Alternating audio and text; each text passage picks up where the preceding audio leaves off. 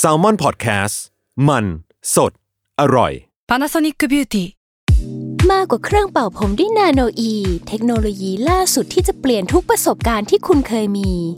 นาโนอีมอยส์เจอร์พลัสเพิ่มความชุ่มชื้นให้เส้นผมหลังใช้งานมากขึ้นถึง 18 เท่า พร้อมชะลอการเฟดของสีผมสำหรับคนชอบทำสีผม ดูแลความชุ่มชื้นทั้งเส้นผม หนังศีรษะและผิวคุณ Panasonic NA0J มีเทคโนโลยีนาโนอีที่ care only you This episode is brought to you by Shopify. Whether you're selling a little or a lot, Shopify helps you do your thing, however you cha-ching. From the launch your online shop stage, all the way to the we just hit a million orders stage. No matter what stage you're in, Shopify's there to help you grow. Sign up for a $1 per month trial period at shopify.com slash special offer, all lowercase. That's shopify.com slash special offer.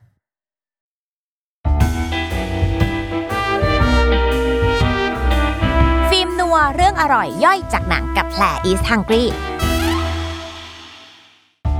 อเมริกันพายคือพายอะไรแล้วรู้ไหมว่ามันไม่ได้เกิดที่อเมริกา และนี่ก็คือ ฟิล์มนัวเรื่องอร่อยย่อยจากหนังนะคะ กับแพร is hungry รายการที่จะหยิบเอาเมนูอาหารจากหนัง ซีรีส์การ์ตูนที่ทุกคนชื่นชอบมาบอกเล่าให้หิวไปด้วยกันค่ะ และเมนูที่เราจะมาพูดถึงในวันนี้นะคะ คือเมนูอเมริกันพายจากหนังเรื่องอเมริกันพายแอ้มสาวให้ได้ก่อนเปิดปลายเทอมนี่คือชื่อไทยคุณเห็นไหม เริ่มต้นก็เร้าใจละค่ะ อะไรอะเมนูอเมริกันพายจากหนังเรื่องอเมริกันพายนี่มันชื่อเมนูกับชื่อหนังมันชื่อเดียวกันได้ด้วยหรอ ได้คุณ เพราะนี่คือเรื่องที่เกิดขึ้นมาแล้วในช่วงยุคเกือบ 2000 นี่คือการตอบรับกระแส Y2K เลยนะคะคุณ เพราะหนังเรื่องเนี้ยถ้าใครยังทันอเมริกันพายนะคะเขาฉายครั้งแรกเนี่ยประมาณปี 1999 เหลือบเหลือบๆปี 2000 และมันไม่ได้มาแค่ภาคเดียวนะทุกคน คือหนังมันประสบความสำเร็จมากจนมันมีภาค 2 3 4 ตามมาคืออเมริกันพาย2เนี่ยในปี 2001 American Wedding ในปี 2003 และ American Reunion ในปี 2012 เห็นปะประสบความสำเร็จมากถึงขนาดมีภาคต่อขนาดเนี้ยดังนั้นใครที่รู้จักเรื่องนี้ ไม่เด็กแล้วนะจ๊ะ รวมถึงแพรด้วย เออ แต่ถ้าใครไม่ทันเราแอบเล่าเนื้อเรื่องให้ฟังนิดนิดหน่อยหน่อยคือ หนังเรื่องนี้จริง ๆ มันเป็น coming of age นะคะ เกี่ยวกับกลุ่มวัยรุ่นชาวอเมริกาที่เรียนอยู่ประมาณมปลาย แต่ปกติมันก็จะมีหนังประมาณนี้อยู่เยอะเนาะแต่ว่าเขาไม่ได้พูดถึงความรักแนวรอมคอมนะสิทุกคน สิ่งที่เขาพูดในเรื่องนี้คือ เพศศึกษา เนี่ย มันเป็นประเด็นที่ไม่ค่อยมีหนังเรื่องไหนทำเนื้อเรื่องก็คือหนึ่งในสมาชิกแก๊งชื่อว่าจิมเนี่ยเขายังจิ้นอยู่คุณ แล้วเพื่อนๆก็เลยพยายามให้จิมเนี่ยได้มีประสบการณ์ครั้งแรก ซึ่งผลจะลงเอยยังไงแล้วกับใครจะได้ละทิ้งความจิ้นของตัวเองหรือเปล่าอะไปตามดูในหนังได้ เพราะว่าเซิร์ชใน Google มันก็ยังมีหนังให้ได้ดูอยู่นะทุกคน ถึงแม้ว่ามันจะแบบมาจากตั้งแต่ปี 2000 เนาะส่วนที่เราหยิบยกเรื่องนี้ขึ้นมาเนี่ย ต้องบอกเลยว่า เพราะซีนนี้คุณ มันถือว่าเป็น iconic scene เลย ซีนที่จิมเนี่ยเขาถามเพื่อนของเขาว่า เฮ้ยนายถามจริง ผู้หญิงอะตรงนั้นมันยังไง เพื่อนเขาก็เลยแบบ มันเหมือนพายอุ่นๆ นี่ มันเลยทำให้จิมแบบ พายอุ่นๆมันคือยังไงนะ แล้วก็เก็บเป็นคำถามให้เขาเนี่ยเหมือนอยากรู้อะว่ามันจะมีลักษณะยังไงนะ ตรงนั้นของผู้หญิง แล้วบังเอิญถามเพื่อนเสร็จปุ๊บกลับบ้านมา เข้าครัวดันไปเจออะไรรู้ไหม homemade pie ที่แม่เนี่ยตั้งอยู่บนโต๊ะบอกว่าจิมนี่แม่ทำให้ลูกกินนะลูกกลับบ้านมาก็กินเลย จิมก็แอบเห็นแล้วก็อืมนี่แหละ ความอยากรู้อยากเห็นของวัยรุ่นไงคุณ มันเลยทำให้จิมเนี่ยเขาก็เริ่ม เอานิ้วชี้กับนิ้วกลางเนี่ย จิ้มลงไปตรงกลางพาย จิ้มเสร็จปุ๊บเนี่ยยกขึ้นมา แล้วมันก็จะมีซอสสีแดงๆติดนิ้วออกมาด้วย เท่านั้นแหละคุณความอยากรู้อยากเห็นมันไม่ได้หยุดแค่ตรงนั้น แต่ภาพมันตัดไป เป็นพ่อของจิมกลับมาที่บ้าน เดินมาอย่างอารมณ์ดี เพราะว่ากลับบ้านมากำลังจะแบบพักและเปิดประตูเข้ามา สิ่งที่เขาเห็นคือ จิมกำลัง survey ทุกอย่างของพายถาดนั้นอยู่ นี่แหละค่ะคุณ iconic scene ที่แบบถ้าใครยังจำหนังเรื่องนี้ได้เนาะมันเป็นภาพที่แบบทุกคนชอบแล้วก็รวมไปถึงแพรก็ชอบด้วย เพราะเอาจริง ๆ แล้วในเรื่องเนี้ยมันมี symbolic เต็มไปหมดเลยเนาะแต่ มันมีความขี้เล่นแล้วก็ไม่ได้ดูโจ๋งครึ่มอะแล้วมันทำให้เรารู้สึกสนุกแล้วก็ตลกไปกับสิ่งนี้ได้ด้วย แต่นั่นแหละทำให้เราเนี่ยเกิดคำถาม แล้วก็สงสัยว่า เออไอพายชิ้นนั้นที่จิมเนี่ยเขา survey เนี่ยไอซอสสีแดงที่ติดขึ้นมาเนี่ยสรุปมันเป็นพายผลไม้อะไร แล้วมันเกี่ยวข้องอะไรกับชื่อหนังที่เรียกว่าอเมริกันพาย ดังนั้นเราเลยไปหาข้อมูลมาทุกคน แต่ก่อนที่แพทย์จะมาเฉลยว่าไออเมริกันพายจริงๆเนี่ยมันคือพายอะไร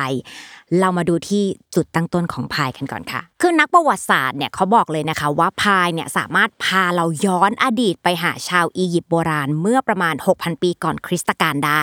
เขาบอกว่าบรรพบุรุษของเราเนี่ยเขาก็จะใช้ข่าวโอ๊ตข่าวสาลีข่าวไรข้าวบาเร่เนี่ยหลังจากนั้นจะมีการเติมน้ำผึ้งแล้วก็เอาไปอบในถ่านร้อนๆให้สุกแล้วก็เอามากิน นอกจากนี้ยังมีบันทึกเป็นภาพวาดด้วยนะคะ พบได้บนผนังหลุมศพของรามเสดที่ 2 เขาบอกภาพนี้เนี่ยเป็นภาพที่มีคนทำขนมปังของฟาโรเลยนะ มีการผสมเอาถั่วน้ำผึ้งแล้วก็ผลไม้ลงไปในแป้งขนมปัง แล้วก็อบแบบดั้งเดิม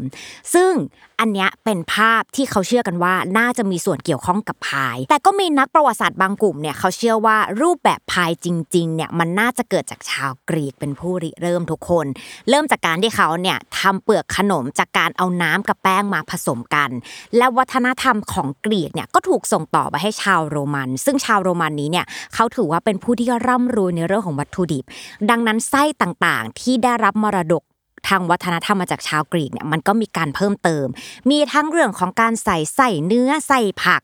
แม้กระทั่งไส้อาหารทะเลก็มีอะอันเนี้ยเป็นภาคของชาวโรมัน แต่ทุกคนแพทย์จะขอหยุดเรื่องพายไว้แค่นี้ เพราะอะไรรู้ไหม เพราะวันนี้เนี่ยเราจะมาโฟกัสกันเรื่องของอเมริกันพาย ดังนั้นเราจะไม่ไปสาวถึงอดีตว่ามันมีความเป็นมาอะไรยังไง pause ตรงนั้นไว้แล้วมาเจาะกันเลยดีกว่าว่าอเมริกันพายที่เมื่อกี้แพทย์จั่วหัวไว้ว่ามันคือพายอะไร เดี๋ยวเราค่อยๆมาทำความเข้าใจกัน แพทย์ก็เลยไปเจอหลายบทความนะคะ ที่ถูกเขียนจากชาวอเมริกัน เขาบอกเลยว่า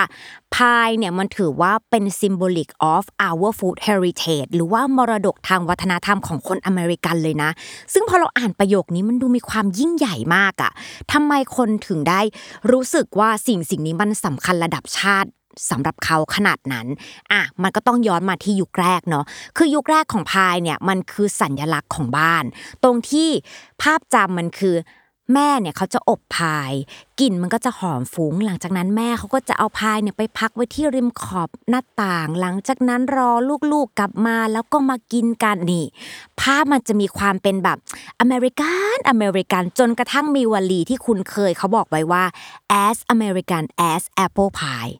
คนอเมริกันพอๆกับแอปเปิลพายนี่ แปลเป็นภาษาไทยออกมาแบบนี้ พอเจอวลีนี้ทุกคนได้คำตอบแล้วใช่ไหมคะว่าไอ้อเมริกันพายนี้มันคือพายอะไร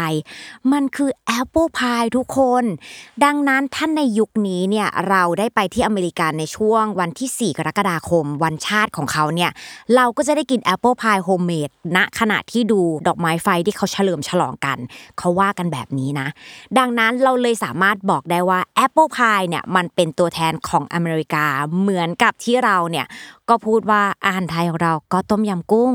อาหารเกาหลีก็กิมจิไงอะอันเนี้ยเราเข้าใจแล้วว่าเขามีการวาง position ของเมนูนี้ เป็นภาพที่ใหญ่มากเลยทุกคนมันคือตัวแทนของชาติเลยเนาะแต่มันมีความตลกร้ายซ่อนอยู่ทุกคน เพราะอะไรรู้ไหม เพราะว่าเอาจริงๆแอปเปิลพายไม่ได้เกิดที่อเมริกานะคะ แล้วก็ไม่ได้เกิดขึ้นโดยคนอเมริกันด้วย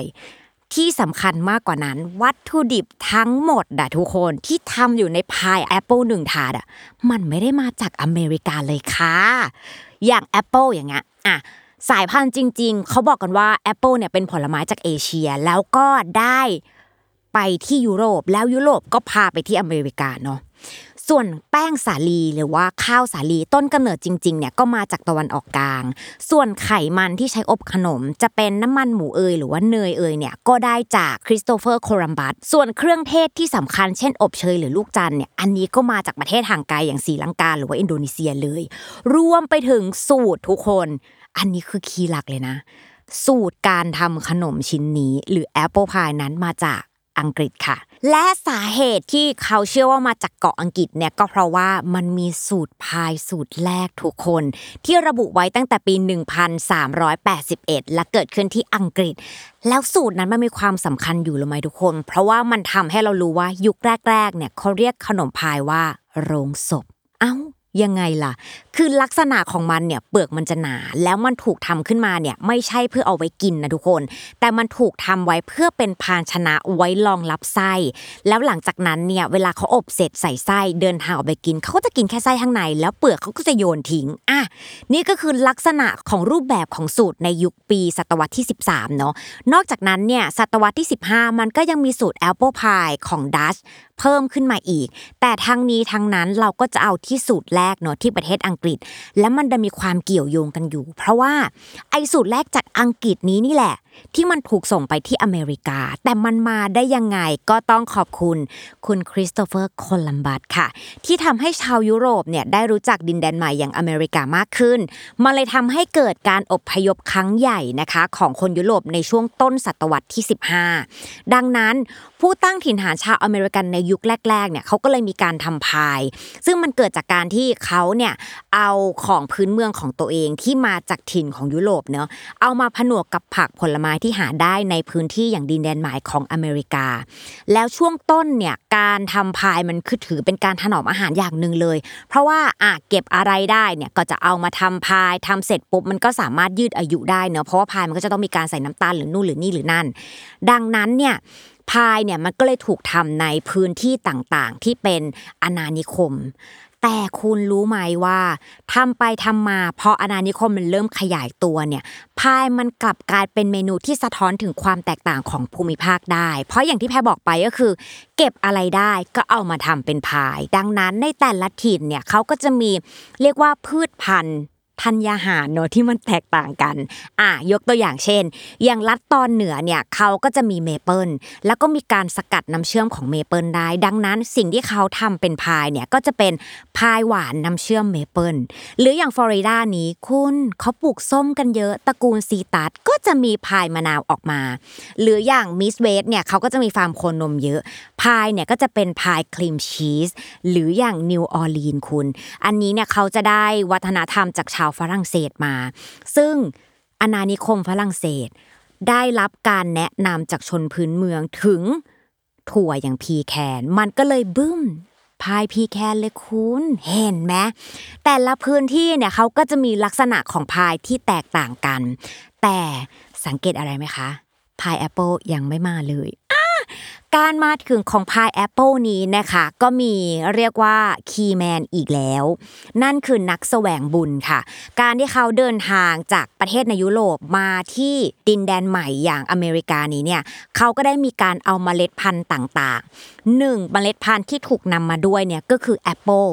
ซึ่งต้องบอกว่าณตอนนั้นเนี่ยที่มีการอพยพใหญ่เนี่ย ถามว่าอเมริกามีแอปเปิลอยู่แล้วหรือเปล่า มีนะ แต่สายพันธุ์ที่มีเนี่ยคือผลจะเล็กและรสชาติก็จะไม่หวานมันจะออกทางเปรี้ยว แต่หลังจากที่เมล็ดพันธุ์จากยุโรปข้ามมาที่อเมริกา ซึ่งต้องบอกว่าแอปเปิลเนี่ยมันจะเป็นการปลูกง่ายผสมสายพันธุ์ง่าย ดังนั้น หลังจากที่มีการเอาเข้ามาปลูกปุ๊บแอปเปิลที่อเมริกาเนี่ยมันก็ถูกพัฒนา แล้วก็กลายเป็นแอปเปิลที่อร่อย แล้วมันก็มีหลายสายพันธุ์ด้วย เขาบอกว่ามีประมาณถึง 14,000 สายพันธุ์เลย นี่ก็คือเรื่องราว การร้อยเรียงกันมา แต่มันยังไม่ถึงพายแอปเปิลเลยนะทุกคน พายแอปเปิลเนี่ยมันมาปรากฏตัวจริง ๆ แล้วมีหลักฐานบันทึกไว้เนี่ยก็คือในตำราอาหารอเมริกันเล่มแรก ชื่อว่า American Cookery ตีพิมพ์ในปี 1796 ซึ่งถือว่าเป็นปีที่เพิ่งได้รับเอกราชเมื่อไม่นานมาด้วย แต่ต้องบอกว่าด้วยความที่มันอร่อย แล้วก็ใช้วัตถุดิบใกล้ตัว เมนูพายเนี่ยมันก็เลยได้รับความนิยมในอเมริกามาก จนกระทั่งคุณรู้ไหมว่า มีตำราอาหารอยู่หนึ่งเล่ม ชื่อว่า The Good Housekeeper เปอร์เขียนในปี 1841 โดยซาร่าโจเซฟาเฮลเขาบอกกันเลยนะว่า เธอ พายมันอร่อยก็จริง แต่มันไม่ healthy นะอะ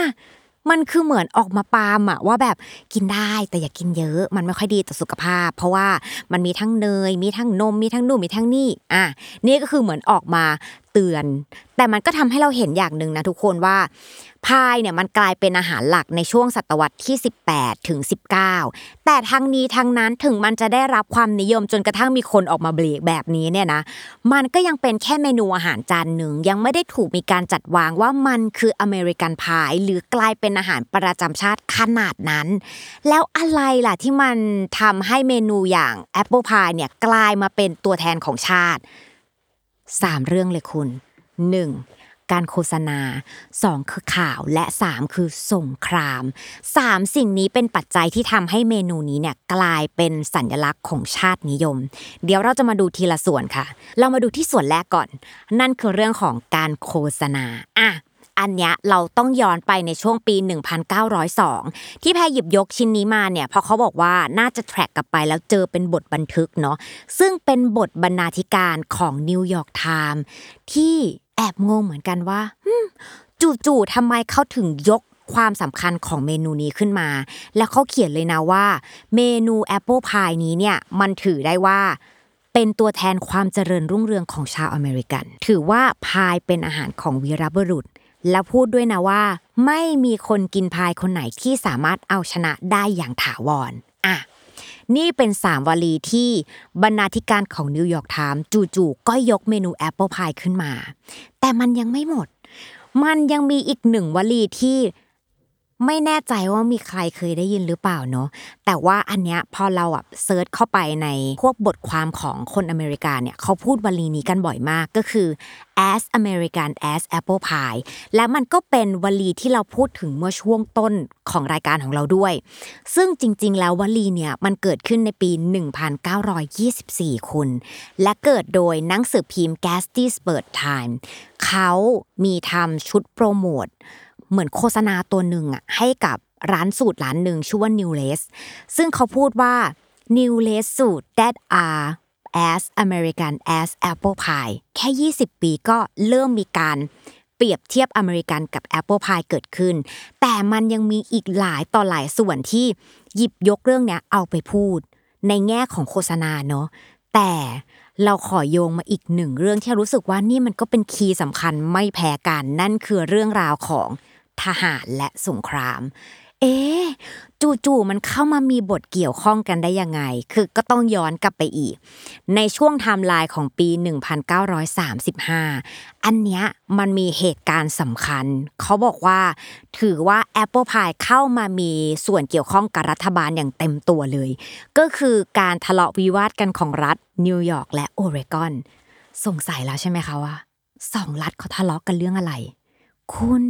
เขาทะเลาะกันเรื่อง Apple อ้าวงงไปอีก